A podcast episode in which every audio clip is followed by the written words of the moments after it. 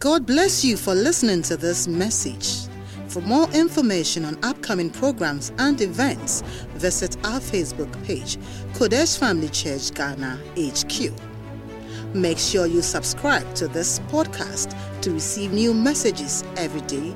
And remember, God's word is a lamp unto your feet and a light unto your path. Ladies and gentlemen, I want us to be on our feet and receive the administration of Dr.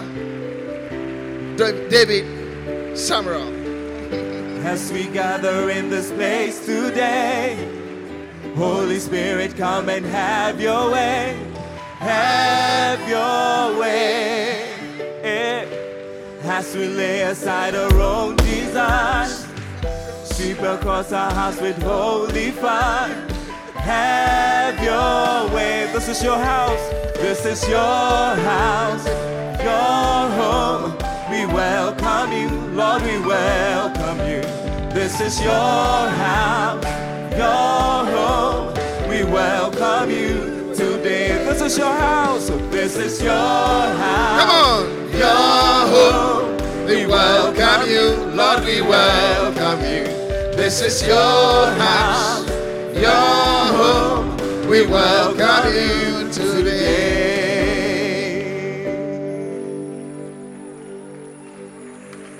Well, welcome to your house. Amen. You may be seated. Uh, first of all, pastors, can I can I encourage you with the words that Dr. Cho encouraged me with many years ago? I'd been in Manila about 15 years or so, and he asked me to join Church Growth International Board. And he looked at me one day and he said, Now, David, you understand you will never become very effective until you've been there at least 25 years. Yeah, that's what I said. I thought, I'm working very hard.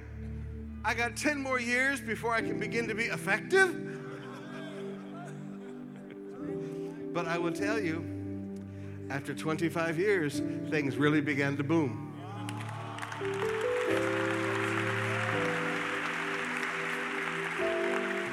Again, it is my privilege and honor to get to be with you today. Lady Adelaide, we salute you, we honor you. Give her a hand, everybody.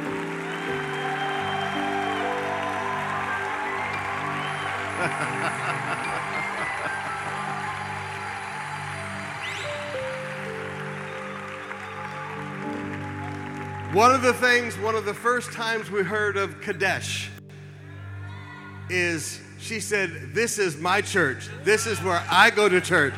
Qodesh is my church. She said, He goes to First Love. Qodesh is my church.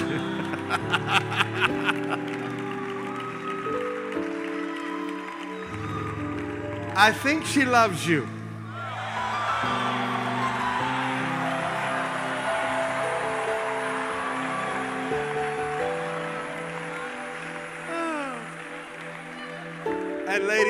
With all the branches and all the campuses that we open, do you know what my wife says?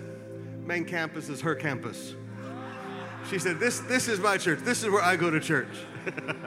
all right, you may be seated. Now, I asked Bishop what he wanted me to do in the service. Did he want me to do part two of what I started on the other night? Or did he want me to do the other night again? He wants me to do the other night again. So it will come out different, it will come out longer. Can't help yourself, truth grows. But we want to get this into the entire congregation. But I promise you, I'll leave all 78 pages of notes with Bishop Josh, and you guys can work on it after I go. Look at, hmm? You want new? Okay, we can do new. Very easy. I just come to be a servant. In 1980, when I was went to be in the Philippines, my wife and I were very skinny. I had lots of hair. I was very handsome. Many things have changed since then. But when we went there, We walked in in the middle of martial law. We lived under martial law. We went through three revolutions, I think 20 plus coups d'etats or attempted coups d'etats. We lived through capital flight. We lived through economic crisis after economic crisis after economic crisis. And there were things that we learned. And one of the things that we learned is that you pastor churches in different seasons differently. For instance, Moses, when he led the people of Israel out of Egypt, he, he pastored the people. And you have to examine the incredibleness of that man's heart because those people rebelled against God. They wouldn't go into the promised land. Those people made a golden calf, and Moses said, Moses, I'm going to kill them all, and you're going to be the new Abraham. We can start with you. And Moses said, No, Lord, what about your great name? So you look at Moses' heart. But maybe the greatest thing about Moses' heart was that for 40 years he led Israel while they lived in rebellion against God. You see, sometimes we get into our mind that during that 40 years in the wilderness, Israel began to serve God, but they never did. Go and search the scriptures. They never brought one offering, not one offering to God in 40 years. In 40 years, they never circumcised one of their children in obedience to the word of God. And in 40 years, they never stopped worshiping the gods from beyond the rivers. For 40 years, Moses continued to lead them, and God continued to provide for them. Now, now, sometimes people look at this and they stumble at what I'm about to say. But Moses knew the goodness of God. Moses knew that God is good and his mercy endures forever. God had put Moses in the cleft of the rock and said, Moses, I want you to understand who I am. And as he passed by, he proclaimed his name. The Lord, the Lord, the gracious and compassionate one, abounding in love to a thousand generations. Moses understood it, so he never stumbled. But he watched God provide for Israel for 40 years Every day, God put food on their table. Every day, God provided them water. And their clothes did not wear out, and their shoes did not wear out. God took care of them for 40 years because of mercy. Because it's the character of God to provide, it's the character of God to be good to his people. Now, sometimes as Christians, we, we look at God and go, God, you shouldn't have been doing that. Excuse me, that's his nature. His nature is to provide for his people. Even when we're faithless, he's faithful. And sometimes that's a little hard for Christians to get a hold of, and we stumble a little bit at it. David and Joshua had to lead Israel differently in those seasons, in times of war and conquering the land.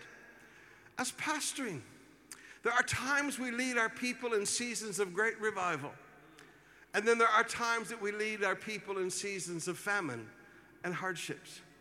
And how we pastor the people, and the things that we talk about, and the things that we emphasize, and the things that we work on with the people are very different in the different seasons of life. Pastoring a congregation before COVID, our nation was growing six to seven percent a year. We were one of the biggest booming economies of Asia. It was so fun to hear because for years they called us if the other nations of Asia were called the emerging tigers, we were called the stray cat. That's what they called us. They called us the poor cousin in Asia.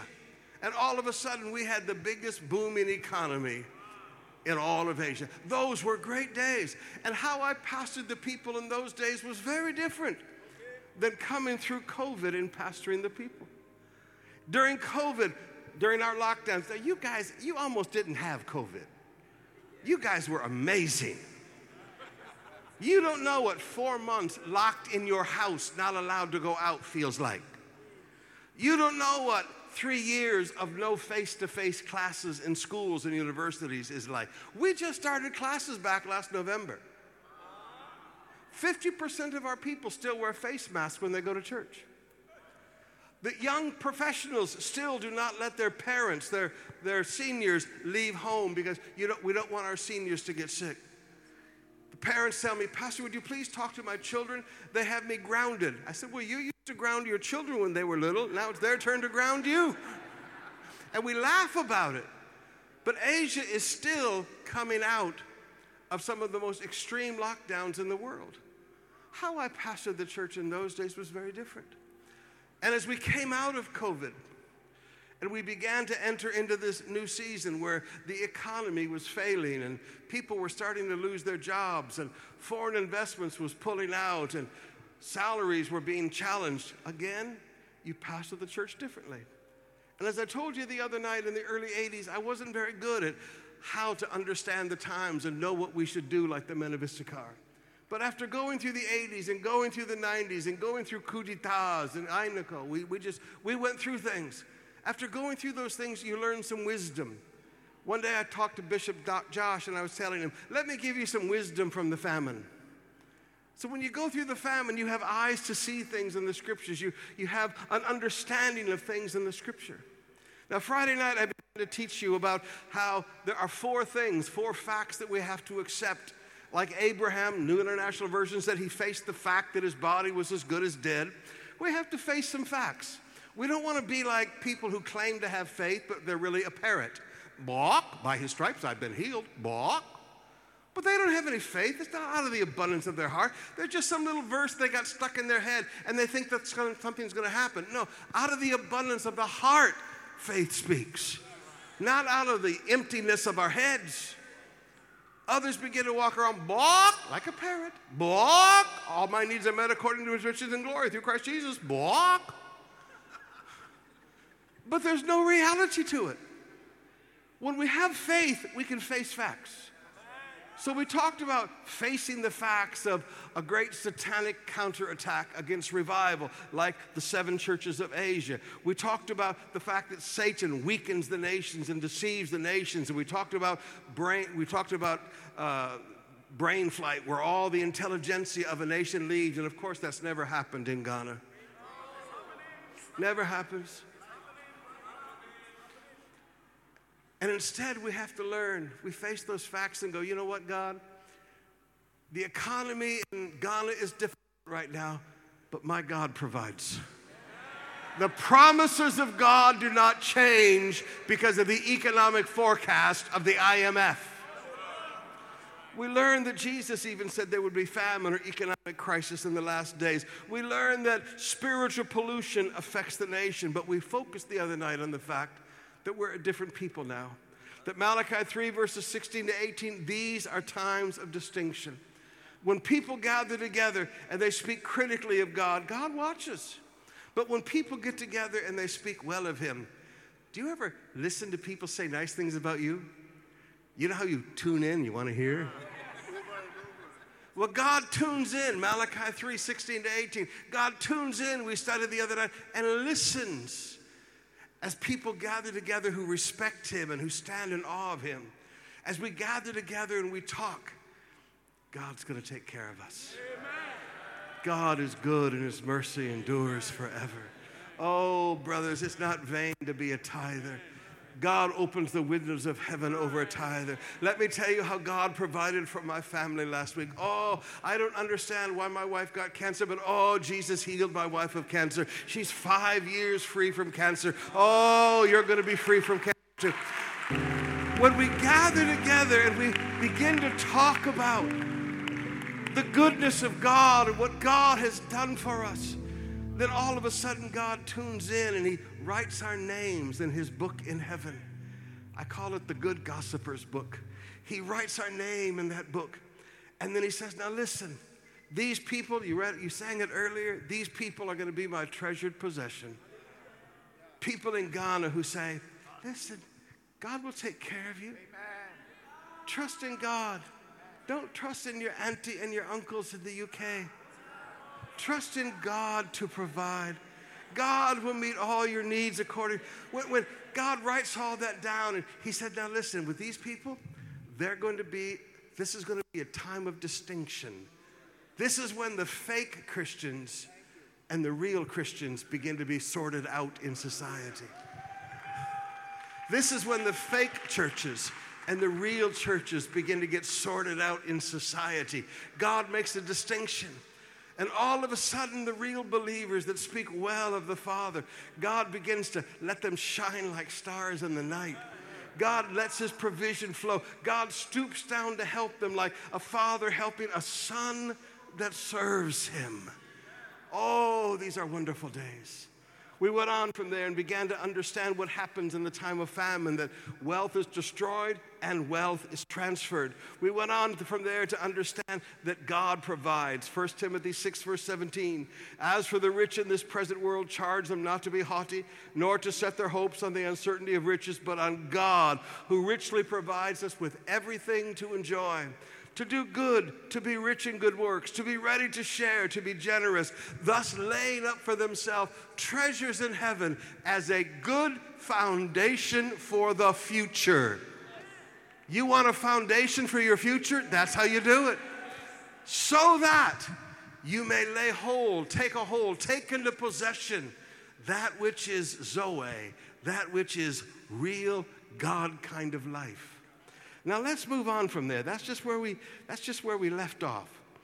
Let's pick up from there and begin to talk about building this foundation of our futures. Verse 17 Not to set their hopes on the uncertainty of riches, but on God who richly provides us with everything to enjoy. Now, this is the work of the Holy Spirit to teach us this. 1 Timothy 2, verse 12. Now we have received not the Spirit of the world but the Spirit who is from God, that we might understand the things freely given to us by God. The Holy Spirit will help us understand the promises of God, the covenants of God, the blessings of God, all of those beautiful promises on how He will provide for you. Now, it takes the Holy Spirit to do this because we're used to doing everything ourselves. Maybe not in Ghana. Especially as men, we're used to, we don't rely on anybody else. We can take care of ourselves. I was a very independent young man, very self reliant, prided myself in my intelligence and my IQ, and my education. It took the Holy Spirit to begin to clearly teach me all the beautiful things that have been freely given to me in Christ Jesus. This is something you need to begin to pray about. All the preaching and all the teaching that all the pastors in the world can do cannot do this to you. This has got to be something that you allow the Holy Spirit to do within your life. This is part of this communion with the Holy Spirit. That every morning you get up and you read your Bible and you pray and you worship and you fellowship with the Holy Spirit. And as you do that, the Holy Spirit lets you understand the things freely given to us. 1 Corinthians 2, verse 9, but as it is written, no eye has seen, nor ear has heard, nor has the heart imagined what God has prepared for those who love him. Beloved, your, your brain, forgive me, your brain isn't big enough to understand what God has prepared for you. Think of all the good works that God has laid out for us in advance, like Paul teaches. With every one of those good works He's laid out, there's provision laid out in advance. There's the favor of God laid out with the people that we need help from. Think of all, all that it takes for you to fulfill the good works that He's laid out in advance for you. Think of all the components of that and then understand. Our mind cannot comprehend.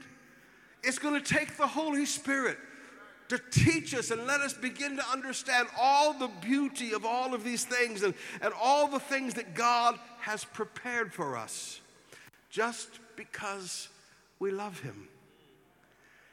There's a series of sermons I teach our congregation about once every three years. One series is called Just Because You Love Him, and the other series is called Just Because He Loves You. Because it blows my mind. It is always fresh to me that He doesn't do this because of what I've done for Him. He doesn't do all of these things because I've earned it or I deserve it. He does it just because I love Him. This is why every promise is just as valid for a 50 year serving the Lord saint that it is for a brand new baby Christian that walks down here to the altar and gets saved and says, I love you, Jesus, for the first time in their life. He does these things just because we love Him. Now, now please, I, I, know this stumbles people, but you, you begin to look at Christians and you realize there's no perfect people out there. I mean, sometimes as a pastor, you wish Christians were more perfect, but I'm sorry, it doesn't work like that. Look around at the person next to you and say, We're all a mess. Every one of us were saved by grace. Is that right? Every one of us is a work in progress. But we love him. And you can look at a person, a- and, yes, maybe they've done some major mess ups, and yes, maybe they've screwed up, but they love him. And God says, Listen, look at all these beautiful things I prepared for you, not because you've earned it, not because you deserve it, but just because you love me. Ephesians chapter 2, verse 9. Now to him who is able to do far more abundantly than all we can ask or think, according to the power at work within us. Now to him who is able to do far more abundantly than all we can ask or think. I thought I had a big vision. And then I met Bishop Dag. I was talking to him one time on WhatsApp, and we had just finished Good Friday, which for us is School of the Cross. I teach nine hours. And we'd had 5,000 people in the main auditorium, plus all the other side, all the other campuses full. And I was so happy. And he said, We just had one million in, in the, the plaza. I went, My vision is so small.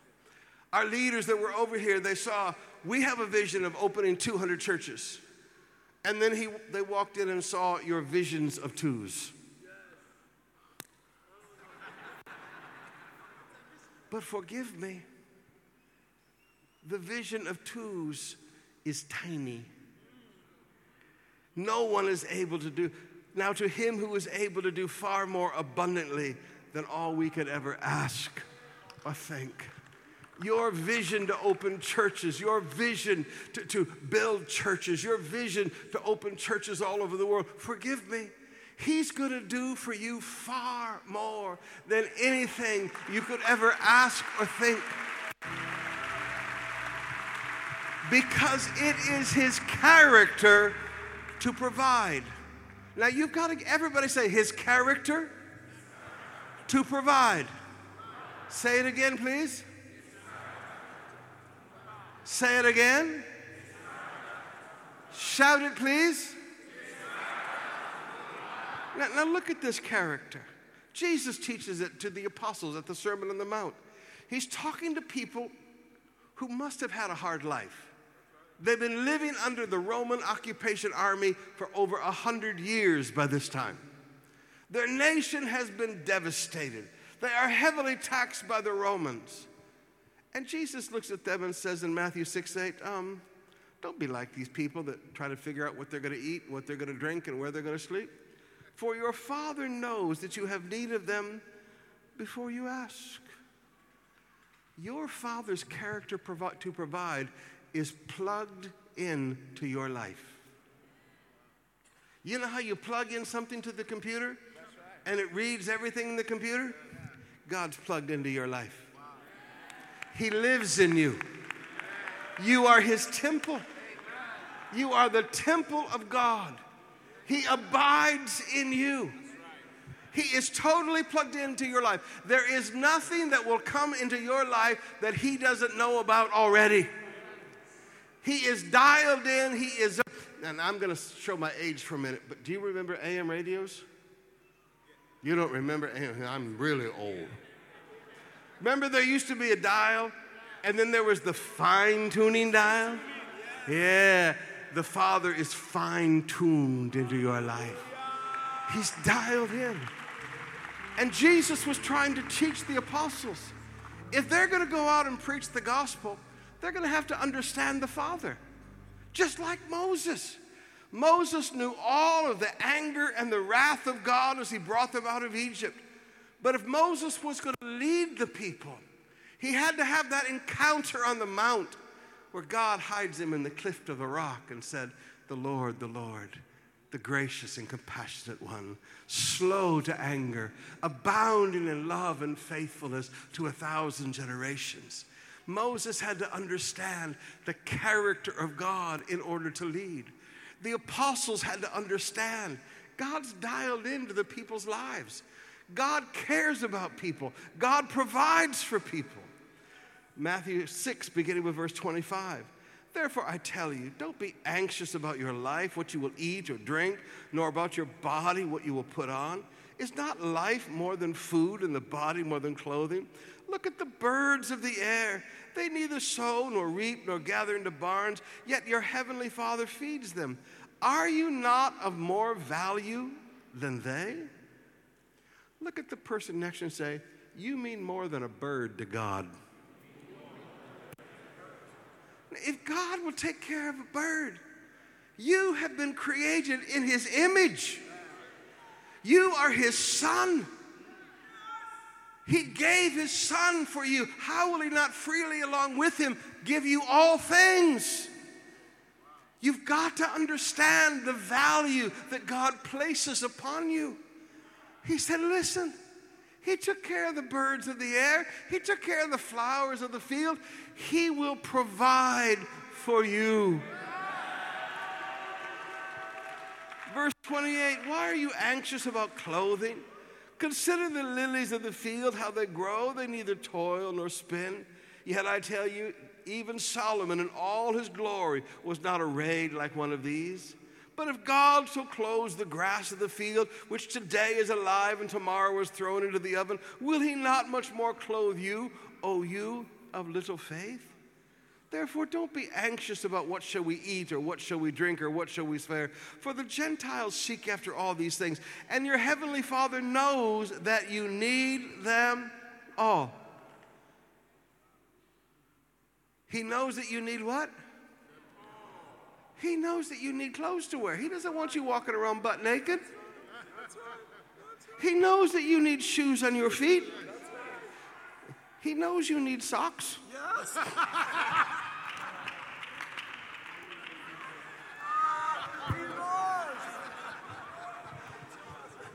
Have you ever noticed young men today are allergic to socks? It's the same in the Philippines. It's like they are allergic to socks. They want everybody to see their ankles. Jeez.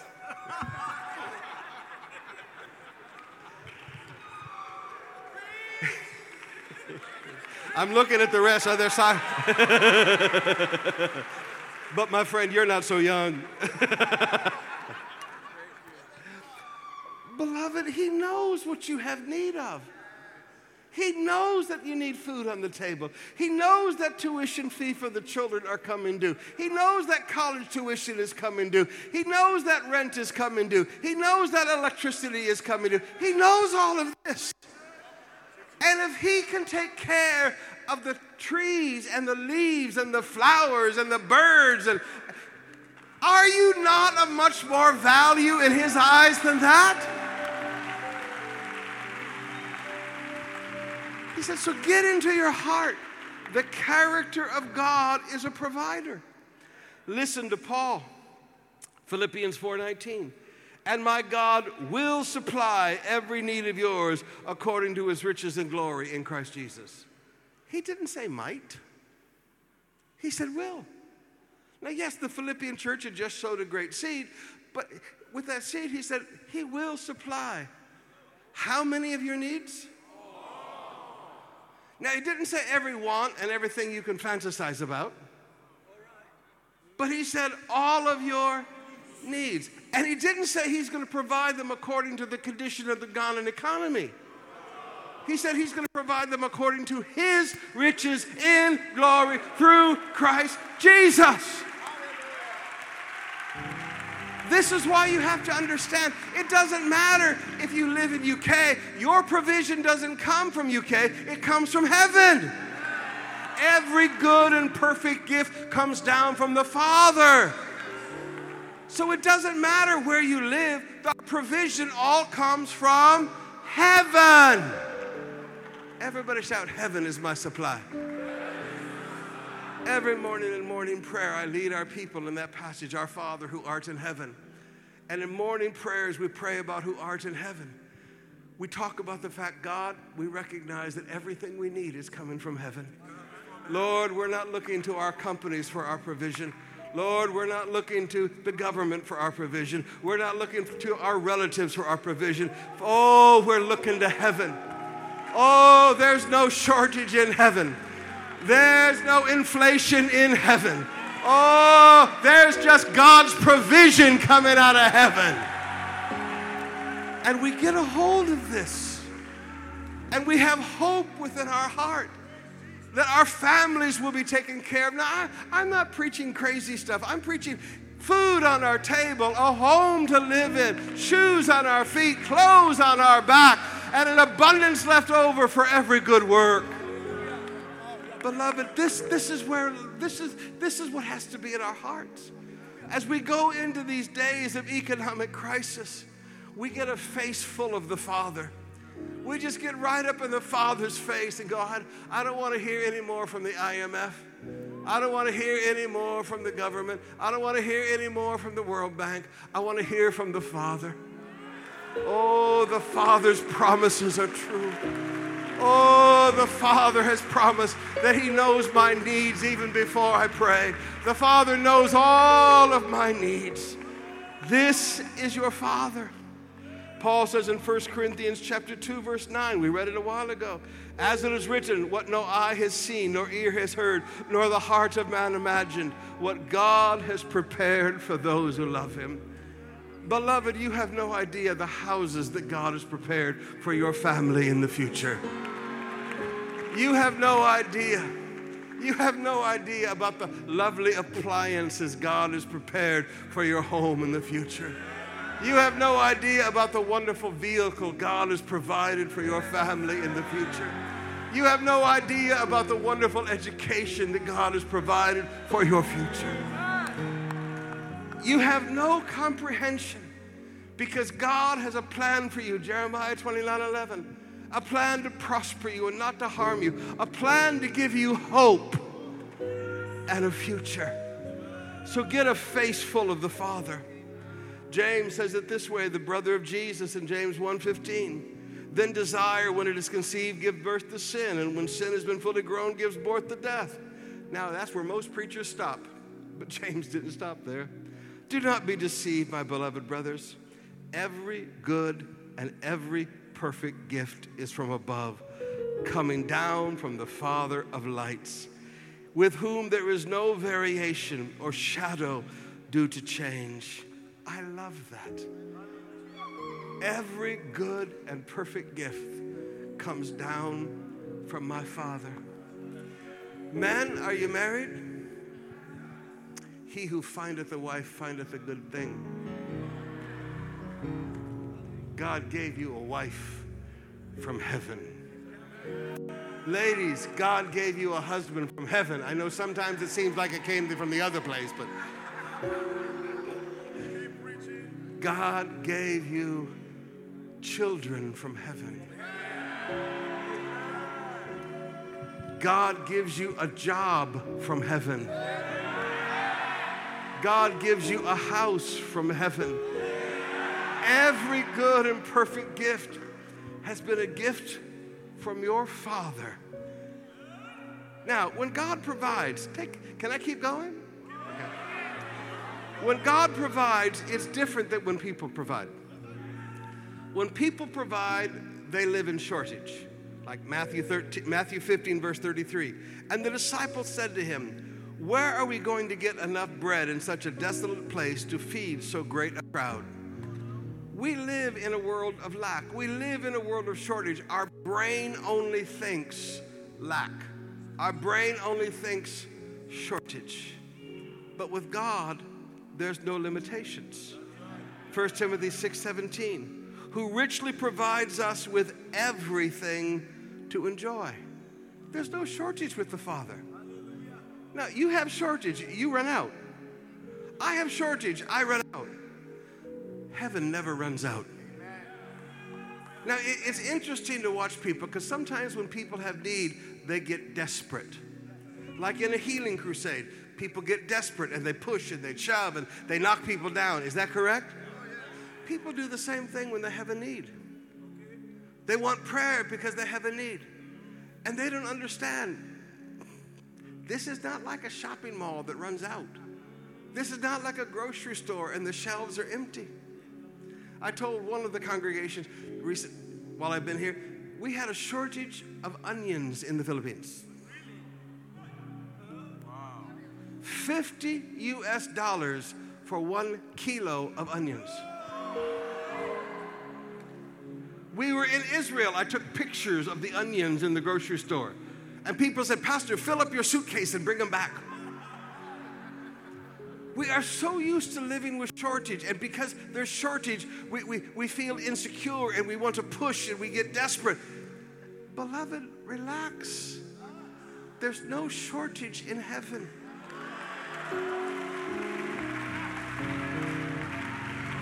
When God richly provides, there is no shortage. God does not run out. He owns the earth and the fullness thereof. The cattle on a thousand hills are His, the silver and the gold is His. I once made a joke that, that if God wanted a solid diamond planet, He could just create it. And somebody brought me an article off Google. There is a solid diamond planet out there. I thought, oh my goodness. God likes bling. There is no shortage with the Father. Now, again, sometimes, like the little boy, he brought his two fish and his five loaves. And they said, What is this to so many? He multiplied it. How did he do that? I have no idea. He blessed it, lifted it to the Father, and he multiplied it. When we took our church, church debt free quite a few years ago, to this day, and I'm a pretty smart guy, to this day, I cannot sit down and crunch the numbers and show you how we got out of that kind of debt. I don't I know where the money came from. I know how much we paid off, and I have no idea how that worked. I called it a miracle of multiplication. That was the only way my brain can understand it. Because we live in limit. And God lives in limitlessness. So, beloved, please, when you see God providing another family, don't get jealous. He won't do for somebody else what he won't do for you. He, he gave them a refrigerator so they don't have to go to the market every morning to get food to eat. He'll give you a refrigerator. What's your problem? He loves all of his children. There's no need for jealousy. There, there's no need to be insecure. There, there's no need to get desperate. There's no shortage with your Father. Deuteronomy 30, verse 9. The Lord your God will make you abundantly prosperous. Whoa in all the work of your hands, and in the fruit of your womb, and in all the fruit of your cattle, and in the fruit of your ground. For the Lord will again take delight in prospering you as he took delight in your fathers. Did you hear that? He not only prospers you, he takes delight in prospering you. Now let, let that hit your brain for a minute. He not only enjoys prospering you, excuse me, prospering you, he takes delight in prospering you. Now, please, how many parents are here? Raise your hands. All the parents. When you bless your children, how do you feel? Yeah. You enjoy that? When you, you take your children and you buy them a pair of tennis shoes, and they're way too expensive because you go, well, that's just a tennis shoe and you buy them that beautiful tennis shoe, and they're so happy in their tennis shoe. Thanks, mom. Thanks, dad. How do you feel? I enjoyed that. Oh, I enjoyed that. Lady Adelaide has her little fan. I remember when I was shopping one day and I saw one bigger than that. And I bought it for my daughter. And I took it home from Dubai. I found it in the shopping mall in Dubai. I said, Sweetheart, I got something for you. Because she really likes those fans. And she, I was so happy I'd given her something she enjoyed. How much more your Heavenly Father? How much more? He delights in it. You're not having to beg it from your Father. It's His character to provide. And as He provides, He takes delight in it. But now notice, He said, making you abundantly prosperous, Deuteronomy 30, verse 9, in all the work of your hand. Everybody hold your hands out. Both of them. Now let me read you some verses with your hands out. Deuteronomy 2 7. For the Lord your God has blessed you in all the work of your hand. Deuteronomy 14 29. That the Lord your God may bless you in all the work, your hands that you do. Deuteronomy 28, verse 12. And to bless all the work of your hands. Job chapter 1, verse 10. Bless the work of his hands, and his possessions have increased in the land. How do you prosper in this life? He blesses the work of. I was standing at, do you have ATM machines here? Yeah, the, it's funny. The banks want to take your money and use your money, but they don't want to give you service. So they want you to stand outside and play with a machine. It's amazing. And I'm standing in line at this ATM machine, and this girl ahead of me kept putting a card in. It said insufficient. She pulled it back out. She put it in like 15 times. And I looked at her and said, Sweetheart, is there a problem? What can I help you? She said, I've been asking God to fill up my, my ATM account. I said, Sweetheart, it doesn't work like that. You want money out of the bank, you put money in the bank. She said, Well, I was just at this service with this evangelist, and he talked about miracle money. And, and if I would give this much money, God would put this much money in my ATM account. I said, Sweetheart, it doesn't work like that, but let me do something. And I gave her money. I said, How much money do you need? She only needed 500 pesos, $10. So I gave her 500 pesos. I said, Sweetheart, now this is from Jesus. This is how it works.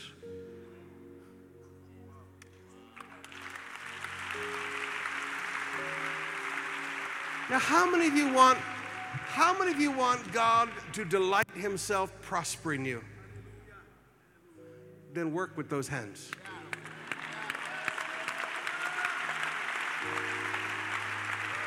Now, I'm a pastor, all right? I'm a pastor. So I talk like a pastor.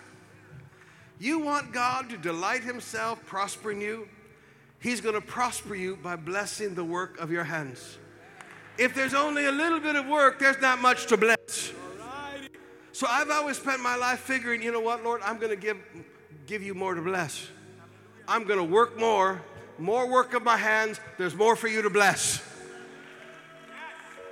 As I was teaching the congregations this morning, you need to get a job.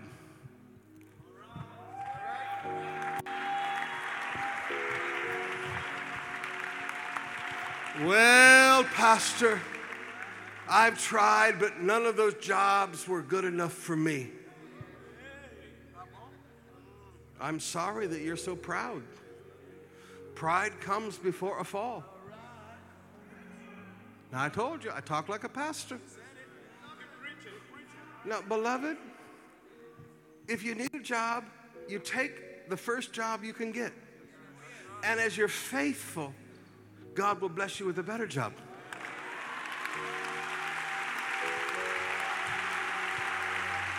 And then as you're faithful, God will give you a better job. And as you're faithful, God will give you a better job. And the whole time, God is blessing your family, and you have a beautiful refrigerator, and you have a beautiful flat screen TV to watch. What sport do you like to watch here? Soccer? Yeah, I don't understand soccer, but soccer, we like to watch basketball and boxing. We might be short, but we're, we're terrible. Do you guys play basketball? We have a rule no blood, no foul.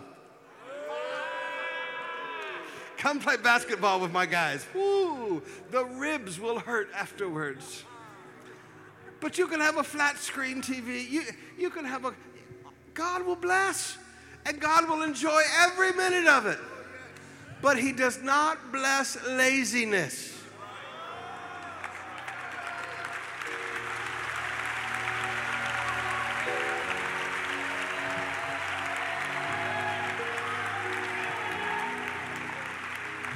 Proverbs 13, verse 4, New Living.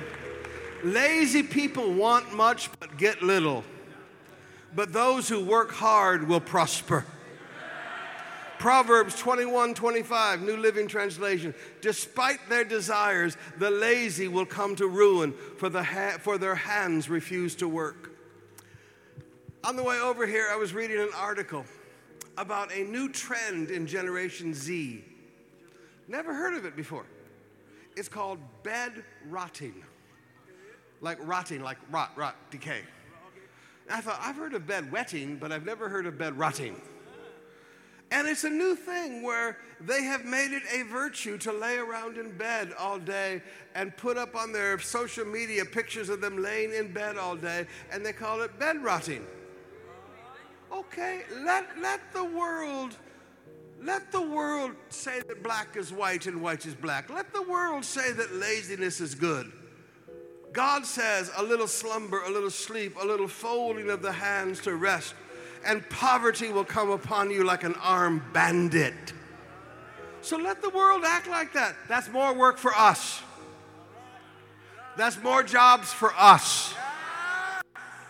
So, in this day when Satan weakens the nations with these crazy things, you and I have to look around and say, This is a wonderful opportunity for believers. We're hard workers. In my country, we have companies that line up and ask us for permission to do job fairs in our church. And they come over, and we had like one, one group that had 2,000 jobs available because nobody wanted to work. And we just had our people bring in their resumes and do the interviews. Ah. Because they said, people in your church are hard workers.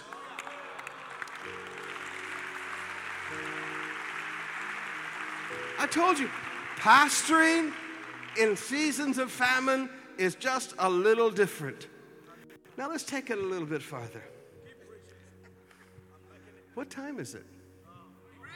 My, my, my iPad says it's 8:55, so that means I have until like.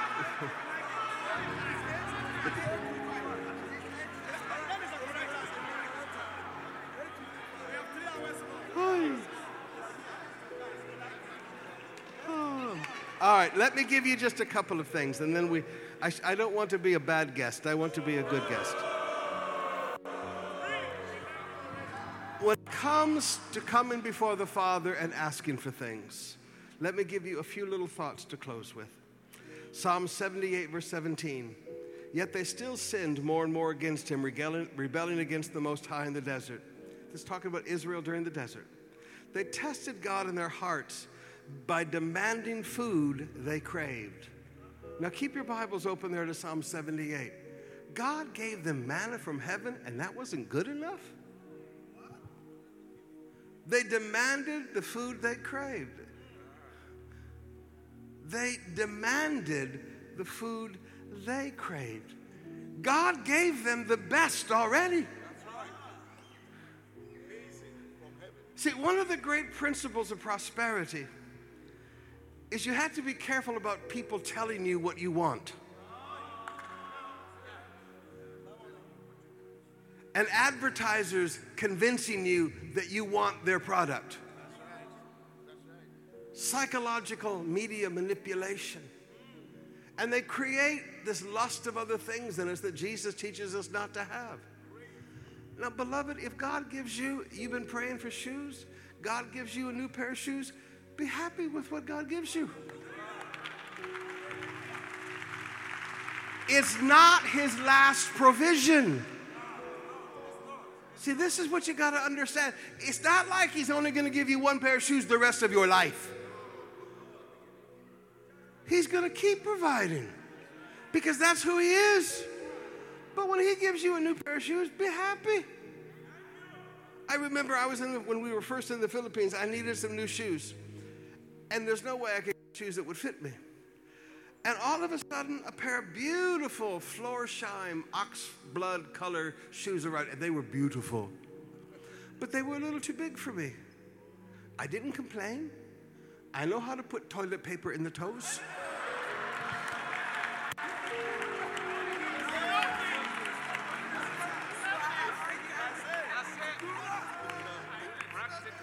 Was happy. But you know, that wasn't the last pair of shoes God gave me. When God blesses you, be happy, be content with what He's given you. I- will never forget this. This guy came to the Philippines to preach for us, and I'm driving him in my Toyota, my 1980 Toyota. And he said, I thought you believe in God's prosperity. I said, I do. He said, Why are you driving this car? I thought, Lord, can you just turn your head for a minute? Just, I know how to shut his mouth. Just, no problem, Lord. I grew up on the streets. This is easy. Whap!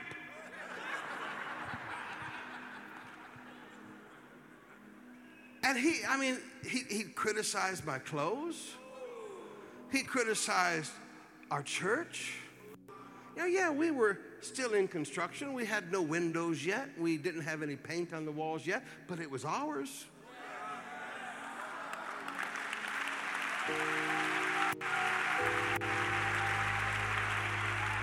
Finally, I looked at him and I said, How many cars do you have? Five. And he started listing off a Gullwing Mercedes sports car, an S Class long. I mean, he started listing off all these things. And I said, And how much money are those cars worth? He said, $500,000. I said, And how much money do you owe on them? About 450000 And I said, And how much, how much do you owe on your house? Oh, about 10 million. And I said, How much do you owe on your credit cards? He said, A couple of hundred thousand. I said, Now let me ask you a question. Forgive me, but I, am an accountant by background. Let me ask you a question. Net worth. Who's prosperous, me or you?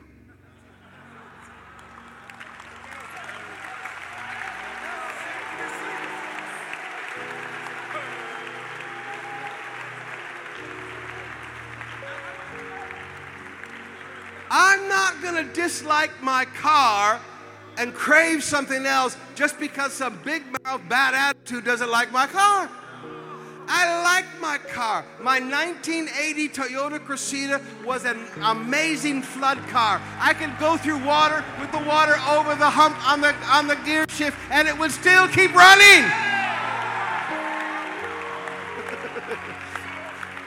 I told you our stories are your stories. Now, don't, don't start looking down your nose at the things that God has given you because somebody says something to you. It said, demanding the food they craved. No, I'm happy with whatever God provides. I'm not a picky person. Look at the person next to you and say, Quit being so picky. Say it again. People ask me, What kind of food do you like? I said, Well, what do you mean? Look at me. What kind of food do I like? I like everything.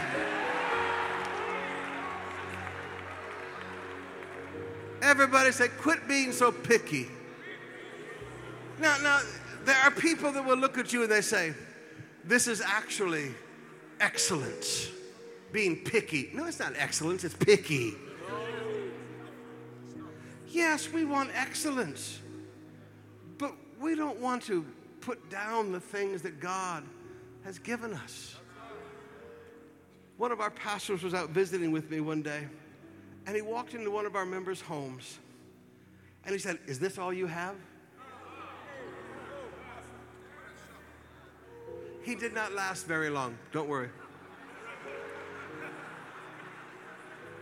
And I said, How can you say that? I know where this family came from. I remember when I'd visit them and it was one square meter, and you had to step outside to visit because you couldn't both fit. I said, so don't, don't, don't talk down to them.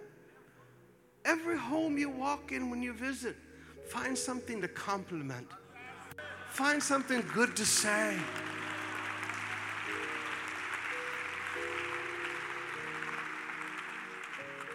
Never teach people to crave for something other than what God has given them. God will give them more. There's a beautiful thing about contentment. You're content with what God gives you, and then God gives you more. But until you get content, well, that's another sermon. He continues, verse 18, verse 19. They spoke against God, saying, Can God spread a table in the wilderness? All right. There you find location specific faith. Can God provide for me in Ghana?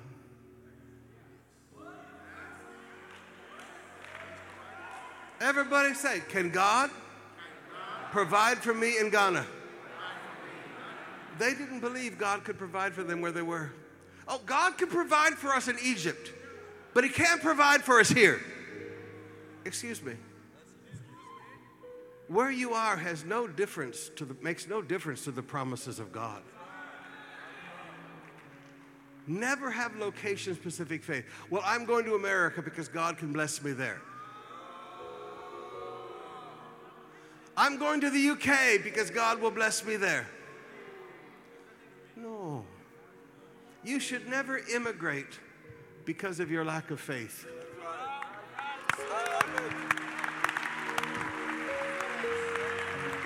Now, if God sends you on a mission, you go on a mission. But you don't immigrate because you say, God can't provide for me here. I got news for you. God can provide for you on a desert island all by yourself, you and a monkey. If God can send a raven in the wilderness to feed a prophet, God can feed you and a monkey on a desert island. No location specific faith. But then he continues. Yes, he can strike, verse 20, New Living. Yes, he can strike the rock so that the water rushes out, but he can't give his people bread and meat. That's subject specific faith. Location and now subjects. Well, God can put food on the table, but God can't give us a car. Yes, He can. I tell the young couples in our church, God can give you a car. Because if you don't have a car, you can't have a house and lot. There's no way to move out of the, the neighborhoods down, down, to the, down to work. You don't want your baby on public transportation with the jeepneys and things. God can provide you a car. Well, why do you think He can't provide you a car? God can provide you a motorcycle. Why do you think He can't provide you a motorcycle? Are we still here? Don't be subject specific in your faith. They said, "Oh, God can God can strike the rock so that water comes out, but God can't give his people bread and meat. God can do anything." Now remember, what God can do and what he will do is two different subjects. Remember the high priestly prayer of Jesus in the Garden of Gethsemane? Father, not my will, but thy will be done. He said, Father, you can do anything, yet not my will, but your will be done. Just because God can do something doesn't mean it's his plan. So seek his will. Be like Jesus. Lord, I've come to do your will. Whatever you want, Lord, you know my needs. You know what's necessary. And I'm happy with your provision, Lord. And there's nothing that you can't provide for my family in Jesus' name. Boy, I do need to stop, but there's so much more. There's so much more. Can I give you one last thought? Who richly provides us all things for us to enjoy. Now, let me give you a hint on this. The source of your provision will determine whether you enjoy it or not. Remember the story of Gehazi in 2 Kings chapter 5, 20 to 27. God was not the source of that provision, and that's a whole sermon in itself. God was not the source of that provision. Gehazi lied, and Gehazi blamed it on his bishop. Gehazis never take the credit for their own lies. Oh, the bishop sent me to ask for this.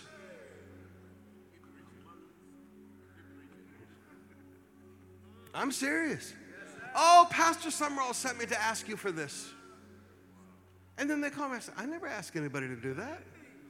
But they lie. But you know, the reason it works is because of thankful, generous people. That guy had just gotten healed. Oh, he was thankful. He had generosity flowing in his heart. Mm-hmm. And there are corrupt people out there that take advantage of thankful, generous people.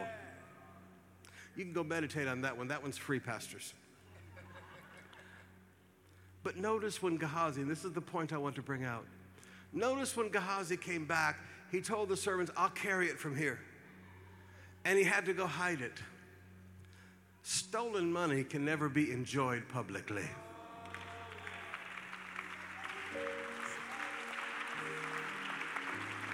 Because people walk up and say, Where'd you get that? How'd you get that? Where'd all that come from?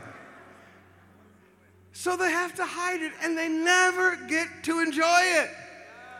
But when God gives it to you, you want everybody to see. And you can enjoy the blessings of the Father. Did you learn something? Would you stand with me, please?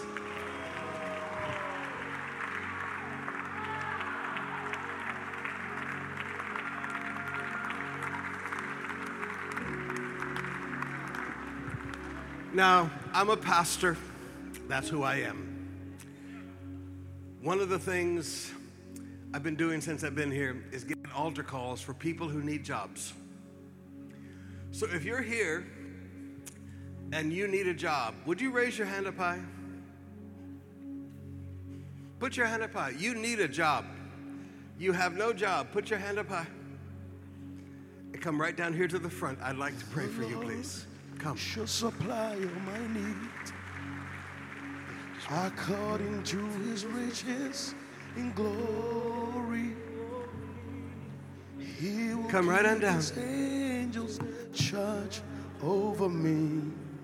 Jehovah Jireh cares for me, for me, for me.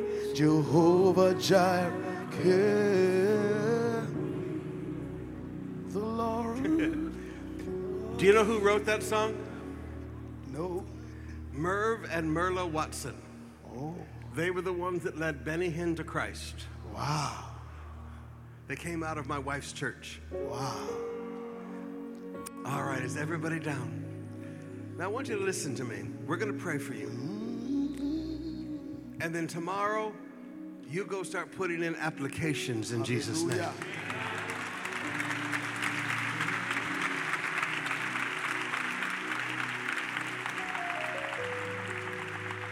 Ever since COVID, the people of this world don't want to work, but the people of God do. God has opened doors for you. Before God ever created Adam, he created a job for Adam. Hallelujah. And it was waiting for him. As he came alive, God said, All right, here's your job. You're to take care of, the, of this Garden of Eden. You're to watch it and care for it. Now, forgive me, but Adam didn't say, I don't like that job. That was the job God gave him. He accepted it and he did the work. Please don't get picky. You may be overqualified, but that's all right. You'll get a promotion. Starting a job is not it's not the end of the story. It's just the beginning of the story. So just get started. Bring home food, put it on the table in Jesus name. Amen. And then as you're faithful, the Bible says that with the faithful, God shows himself to be faithful. You may be 10 times overqualified for that job. That's all right. You might be the next boss.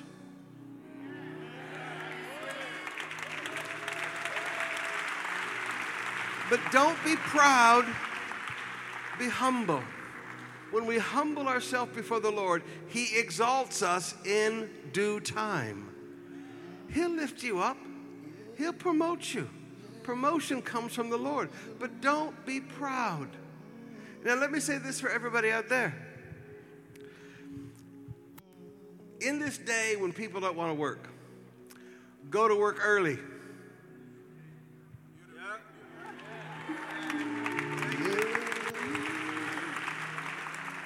I wish I had time to preach all this from the scripture, but it's in the book. Go look it all up.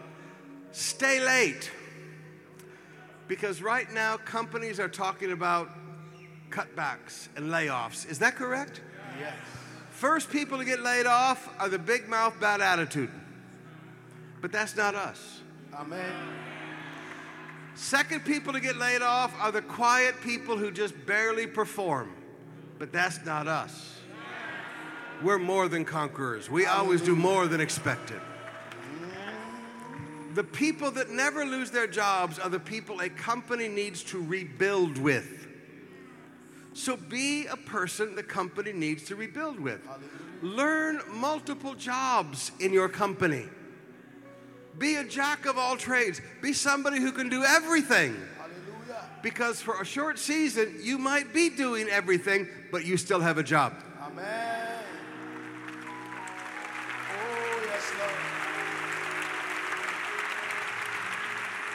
And then as they begin to rehire and rebuild the company, you'll be a boss. I've watched this happen in two separate cycles in our congregation. That's how our people became bosses. Beloved, God will bless the work of your hands. Now, all of you back there, would you stretch out your hands toward these down at the front? Father, I bring to you your sons and your daughters. Lord, you want us to have the dignity of work, and you have promised to bless the work of our hands. Oh. But this is a need we have, Lord. We have need of a job. I ask that the favor of God and the favor of man would rest upon them. Lord. Lord, that as people begin to look at their resumes, they'll come to the top. That the interviewers will have special favor upon the sons and daughters of God. Lord, we speak favor into their life in Jesus' name. And Father, we ask for the humility to take what's offered and get started. And then, Father, bless them and promote them. I thank you for it, Father. In Jesus' name, amen. Say with me, Heavenly Father, I thank you this afternoon. I have heard your word. I realize I am a sinner and I need Jesus. Lord Jesus, this afternoon, I accept you as my Lord and my Savior. Please forgive me of all my sins, of all my wicked ways. Come into my heart and be Lord over my life. I thank you that you have saved me. Please write my name. My name is, mention your name. Please write this name in the book of life. I thank you, Heavenly Father, that you saved me. In Jesus' name, I pray with thanksgiving. Amen. Amen. Why don't you clap for yourselves? Hallelujah. Hallelujah. Why don't you clap for yourselves? Hallelujah. It's a blessing. My brother, why are you crying? You don't know.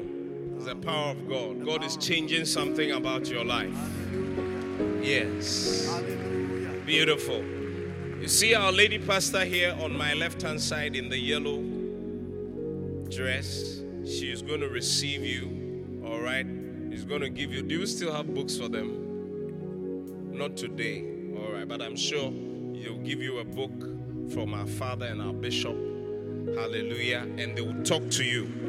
Okay. Now, every Sunday, are you listening? Every Sunday when you come to church, they will call for you. Those God bless you for listening to this message.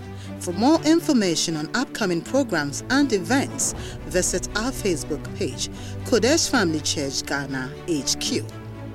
Make sure you subscribe to this podcast to receive new messages every day. And remember, God's word is a lamp unto your feet and a light unto your.